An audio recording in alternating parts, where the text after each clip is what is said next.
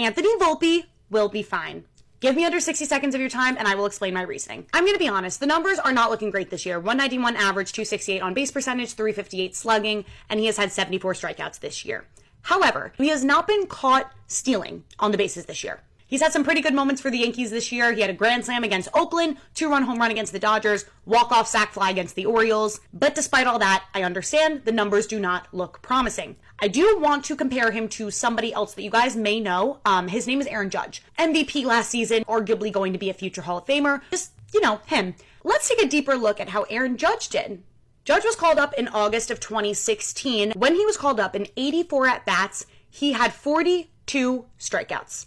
Yes, you heard that correctly. Half of his at bats, he was striking out. Judge was striking out half the time. Anthony Volpe right now is striking out about 30% of the time. Now, I totally understand what you guys are all going to say. Obviously, Volpe has a larger sample size because he was called up in April. However, Judge also played 93 games in AAA. 93. Anthony Volpe played 22. There's going to be growing pains no matter what if you are a rookie. Aaron Boone said he wanted that development to happen at the major leagues.